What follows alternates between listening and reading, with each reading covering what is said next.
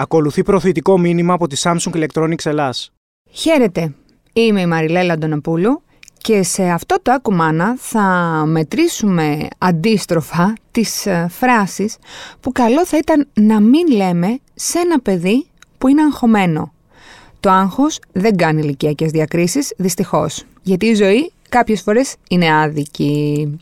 Πριν όμως μιλήσουμε έτσι για αγχωμένες καταστάσεις, θα σας ξεαγχώσω λίγο για να μιλήσουμε για κάτι επικό, το οποίο ακούεις στο όνομα Samsung Galaxy S23 Ultra, ένα smartphone τελευταίας τεχνολογίας που είναι εξοπλισμένο για να κάνει τη νύχτα μέρα σε βίντεο και φωτογραφίες. Με τη βοήθεια του Nightography αποτυπώνει την πραγματικότητα με ευκρίνεια, εντυπωσιακή λεπτομέρεια και ζωντανά χρώματα. Όχι αστεία. Βγάζει και εκπληκτικά νυχτερινά πορτρέτα που εστιάζουν στο θέμα και φωτίζουν τις λεπτομέρειες. Τι, τι άλλο θέλεις από ένα smartphone με φανταστική φωτογραφία. Και γενικά είναι μια κατάσταση καθόλου αγχωτική και πάρα πολύ προ.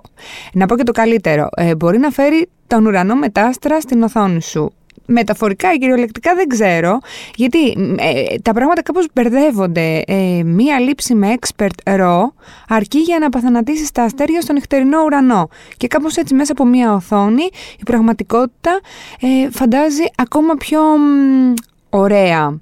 Γιατί δεν ξέρω, μπορεί να, τι να πω, μπορεί να έχει και λίγο η ατμόσφαιρα να μην είναι πολύ καθαρή. Ε, μέσα από την οθόνη του Samsung Galaxy S23 Ultra όλα φαίνονται πολύ πιο καθαρά. Αυτά λοιπόν είχα να πω για αυτό το θέμα και πάμε λίγο στο, στο ζήτημά μας για σήμερα. Ίσως από τις πιο οδυνηρές καταστάσεις που αντιμετωπίζει ένας γονιός, τις πιο οδυνηρές αλλά παράλληλα και κάπως αρκετά συνηθισμένες. Είναι ένας γονιός να βλέπει το παιδί του να βιώνει άγχος, να βιώνει στρες. Και μάλιστα από σχετικά μικρή ηλικία. Γενικά όλο αυτό το ζήτημα παιδί και στρες είναι μια πολύ μεγάλη συζήτηση που ξεκινάει από παράγοντες όπως για παράδειγμα το τι γεννάει άγχος σε ένα παιδί, καταλήγει στους τρόπους αντιμετώπισης και φυσικά περνάει στο πολύ σημαντικό ποια είναι τα σημάδια του άγχους και οι λόγοι. Είναι συζητήσεις που θα κάνουμε στο άμεσο μέλλον με ειδικούς, γιατί αυτά τα πράγματα δεν μπορούμε να τα πούμε μόνοι μας. Για την ώρα, αυτό που θα κάνουμε είναι ε, να εστιάσουμε στο πώς αντιδράμε εμείς, οι γονείς, βλέποντας ένα παιδί να αντιμετωπίζει μια στρεσογόνα κατάσταση. Θέλουμε να το ηρεμήσουμε, θέλουμε να κάνουμε τα πάντα για να μην αγχώνεται άλλο, θέλουμε να χαλαρώσει. Μας πιάνει και μα ένα άγχος το οποίο δεν μας κάνει να σκεφτόμαστε και να συμπεριφερόμαστε πάρα πολύ καθαρά και χαλαρά. Και όλα αυτά βέβαια, ε, ξέρετε, γίνονται μία, γίνονται δυο, γίνονται τρεις, μπορεί να γίνονται συχνά ε, και είναι καθημερινά. Δηλαδή δεν μπορείς να είσαι σε άμεση σύνδεση με τον ψυχολόγο σου εκείνη την ώρα για να σου πει πώς ακριβώς πρέπει να φερθείς. Πρέπει κάποια πράγματα να τα ξέρεις από πριν. Όσο θεμητοί και αν είναι οι λόγοι, κάνουμε λαθάκια. Το νούμερο ένα ε, λάθος που κάνουμε είναι ότι προσπαθούμε να απομακρύνουμε όλα τα πιθανά ερεθίσματα άγχους από τη ζωή ενός παιδιού. Και αν δεν προσπαθούμε, τουλάχιστον σκεφτόμαστε ότι αυτό χρειάζεται να κάνουμε. Το οποίο είναι ε, ουτοπικό, ακατόρθωτο και τελικά όχι και τόσο χρήσιμο, γιατί το παιδί όταν μεγαλώσει, δεν χρειάζεται κιόλας να μεγαλώσει, από αυτή την ηλικία είναι μέσα σε μια κοινωνία που μοιάζει με ζούγκλα. Οπότε να το βάλει τώρα μέσα σε μια φούσκα δεν γίνεται. Και ούτε ζούμε, δεν ξέρω, σε κάποιο μακρινό χωριό εκεί κάπου στο Θιβέτ, που και στο Θιβέτ τώρα αυτά που γίνονται το Δαλάι Λάμα αγχωτικά είναι. Τέλος πάντων, είμαστε εδώ, οπότε πρέπει να αντιμετωπίσουμε τα πράγματα με τα δεδομένα τα εδώ και με τα εργαλεία που έχουμε στα χέρια μας. Στόχος μας ως γονείς είναι να βοηθήσουμε το παιδί κυρίως να αναγνωρίσει τα συναισθήματά του και να μάθει να τα αντιμετωπίζει. Ο τρόπος με τον οποίο ανταποκρινόμαστε στις ανήσυχε σκέψεις και τις συμπεριφορές τους θα τα προετοιμάσει για να αντιμετωπίσουν και αυτά στη συνέχεια με επιτυχία ε, καταστάσεις που προκαλούν άγχος, όχι μόνο σαν παιδιά, αλλά και σαν μεγάλοι. Οπότε το νούμερο ένα πράγμα που πρέπει να κάνουμε είναι να προσπαθούμε λίγο να αντιθασέψουμε το δικό μας άγχος για να μην βλέπουν τα παιδιά αναχωμένους γονείς και να μας μιμούνται. Γιατί μας μιμούνται. Έχοντας λοιπόν όλα αυτά κατά νου, πάμε να καταγράψουμε φράσεις που θα ήταν καλό να αποφύγουμε όταν το παιδί έρχεται αντιμέτωπο με σκέψεις, συναισθήματα και συμπεριφορές άγχους. Φράση νούμερο 1. Μην ανησυχείς, δεν υπάρχει λόγος να αγχώνεσαι. Εντάξει, προφανώς είναι μια κλασική αντίδραση όταν θέλουμε να απομακρύνουμε γρήγορα τις ανησυχίες. Και έτσι αυτό που κάνουμε είναι να λέμε στο παιδί να μην αγχώνεται. Όλο αυτό βέβαια δεν είναι και πάρα πολύ, πώς να το πω, δεν βγάζει κάπου, γιατί άμα εσύ ας πούμε τώρα είσαι αγχωμένη που με ακούς και σου πω καλά τώρα μην αγχώνεσαι, θα σταματήσει να αγχώνεσαι, όχι, ε, εγώ οριακά τσαντίζομαι κιόλας. Ε, λοιπόν, αυτή η δήλωση υπονοεί επίσης ότι οι ανησυχίες δεν είναι σημαντικές. Αυτά δηλαδή τα πράγματα για τα οποία αγχώνεται η ανησυχία, το παιδί δεν είναι σημαντικά. Το παιδί όμως είναι ήδη ανήσυχο, οπότε αυτό που πρέπει να του κάνουμε είναι να το μάθουμε να το αντιμετωπίζει. Μία εναλλακτική φράση και τρόπος προσέγγισης στο μην ανησυχείς δεν υπάρχει λόγος να αγχώνεσαι είναι ότι θέλεις να μου πεις περισσότερα πράγματα για αυτό που νιώθεις. Στην περίπτωση που ένα παιδί αντιμετωπίζει κρίση άγχους και δεν νιώθει καλά, είναι πολύ πιθανό να ακούσει από τους γονείς ότι είσαι μια χαρά, θα σου φύγει, θα συνέλθεις. Σύμφωνα όμως με τους ψυχολόγους υπάρχει και ένας καλύτερος τρόπος να καθησυχάσουμε ένα παιδί και κάθε άτομο γενικότερα. Να του πούμε είμαι εδώ για να σε βοηθήσω. Μία τρίτη ατάκα που είναι παρόμοια με τις προηγούμενες είναι το δεν υπάρχει λόγος να αγχώνεσαι, ε, για παράδειγμα, έχεις ένα μικρό παιδί το οποίο, ξέρω εγώ, φοβάται το σκοτάδι. Ε, φοβάται μια αλλαγή που έχει συμβεί. Δε, είμαστε γονείς που αντιμετωπίζουμε προβλήματα που μπορεί, ξέρω εγώ, να είμαστε μπροστά από έναν χωρισμό. Τα μεγαλύτερα παιδιά μπορεί να φοβούνται την αποτυχία. Μπορεί να έχουν κάνει κάποιο λάθος και να αυτό το πράγμα να τους έχει προκαλέσει άγχος. Να έχουν βιώσει απόρριψη. Ε, τώρα πας σε ένα παιδί να του πεις Δεν υπάρχει λόγος να αγχώνεσαι και όλα αυτά που νιώθει, τι είναι; Το να υποτιμάς αυτό που αισθάνεται κάποιος δεν βγάζει κάπου. Και επίσης το άγχος δεν εξαφανίζεται ποτέ με μια γρήγορη απάντηση από εμάς. Ε, καλύτερα είναι να ανοίγουμε την επικοινωνία. Μπορείς να ανοίξεις την πόρτα λοιπόν αυτή λέγοντας ας το συζητήσουμε μαζί. Έλα να τα βάλουμε κάτω να δούμε τι είναι αυτό που σε ενοχλεί. Και αν νομίζουμε ότι το να συζητάμε με το παιδί μας αυτό που το αγχώνει αυξάνει το άγχος, συμβαίνει ακριβώς το αντίθετο. Είναι ένας πρώτος τρόπος να το αντιμετωπίσεις. Παρόμοιας φιλοσοφίας είναι και το Έλα, Μωρέ, μην κάνεις έτσι, σιγά το πράγμα, δεν είναι κάτι. Ε, για όλους αυτούς τους λόγους που έχουμε αναφέρει, ε, καλό είναι να μην λέμε και αυτή την ατάκα. Μπορείς να πεις, ξέρω εγώ, ότι ε, μπορώ να δω ότι είσαι πολύ ανήσυχος. Μήπως θέλεις να πάρουμε μαζί μερικές βαθιές αναπνοές; Ναι, βαθιές αναπνοές. Βοηθάνε οι βαθιές αναπνοές, μην τις υποτιμάς καθόλου.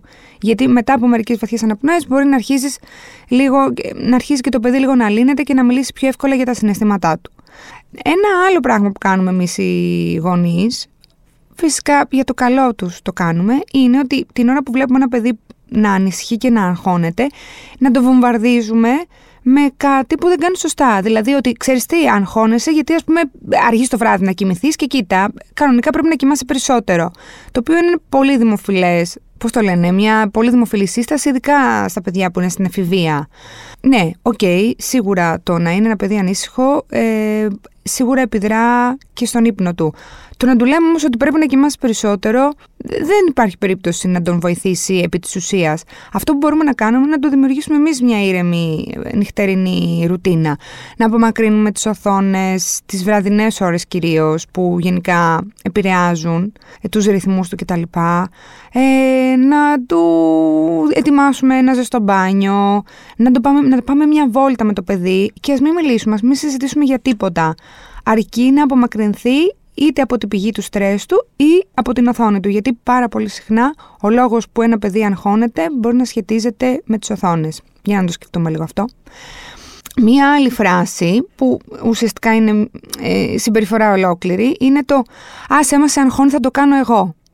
Εκεί, ναι εντάξει θέλουμε να πάρουμε το βάρος, να ρουφήξουμε όλο, όλη, όλη την αρνητική ενέργεια εμείς για να μην, πέσουν, να μην πέσει πάνω στο παιδί, αλλά ένα παιδί που είναι αγχωμένο και πάλι άμα δεν το οθήσεις να αντιμετωπίσει τις ανησυχίες του, ούτε πιο ανεξάρτητο θα γίνει, ούτε στα, στα πόδια του θα μπορεί να σταθεί. Πάντα θα χρειάζεται κάποιον να κάνει αυτό που δεν μπορεί εκείνο.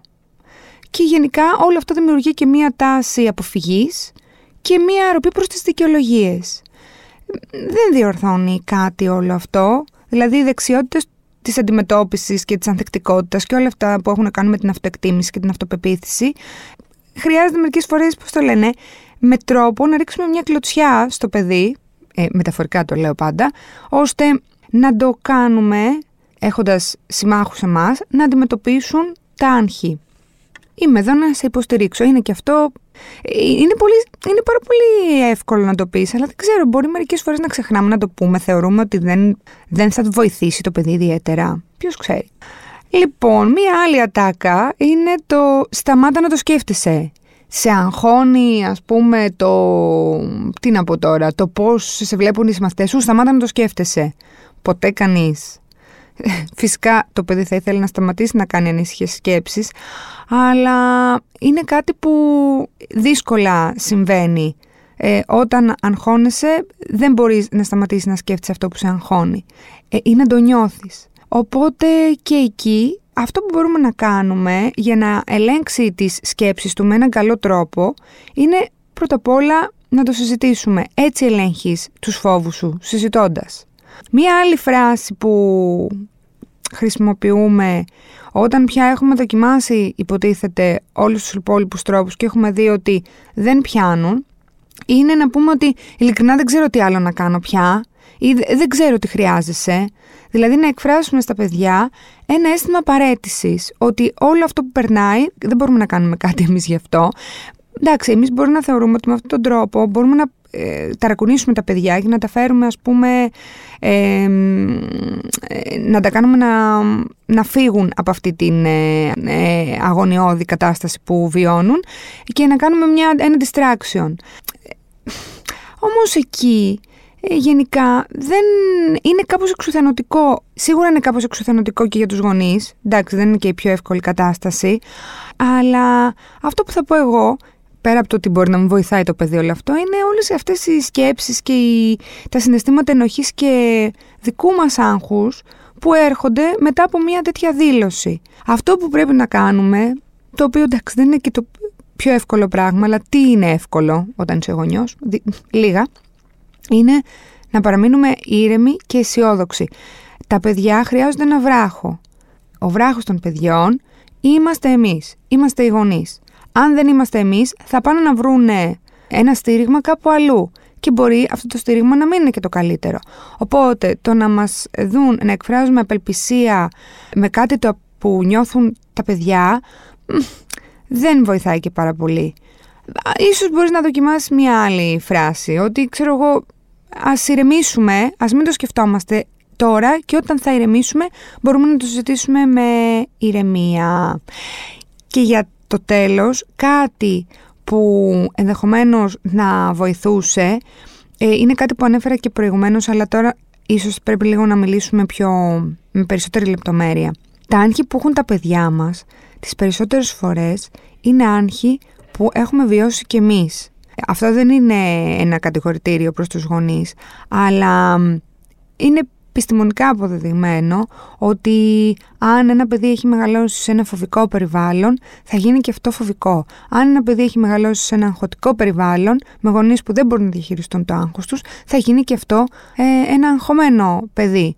Οπότε αν ένας από τους πιο χρήσιμους και λειτουργικούς τρόπους ώστε ένα παιδί να μην γίνει ένα αγχωτικό άτομο είναι να κάνουμε πρώτα απ' όλα δουλειά εμείς με τον εαυτό μας ώστε τα ερεθίσματα που θα πάρει αυτό το παιδί από εμάς να είναι όσο το δυνατόν ε, λιγότερο στρασογόνα. Φυσικά δεν ζούμε σε, σε ένα πλανήτη χάπι που όλα είναι πάρα πολύ καλά αλλά αυτό δεν σημαίνει ότι δεν πρέπει να αντιμετωπίζουμε τα πράγματα με αισιοδοξία. Τα λέω για να τα ακούσω κι εγώ. Αυτά λοιπόν είχα να πω σήμερα σε αυτό το ακουμάνα. Ραντεβού την επόμενη εβδομάδα. Μέχρι τότε μπαίνετε στο ladylike.gr, διαβάζετε όσα περισσότερα πράγματα μπορείτε. Μπορεί να είναι και λίγο αγχωτικά, μπορεί να είναι και πιο χαλαρωτικά. Και καταλήγετε στο No Filter Motherhood, που είναι μια ενότητα γεμάτη με θέματα που έχουν να κάνουν με τη φίλη μητρότητα. Γεια και χαρά!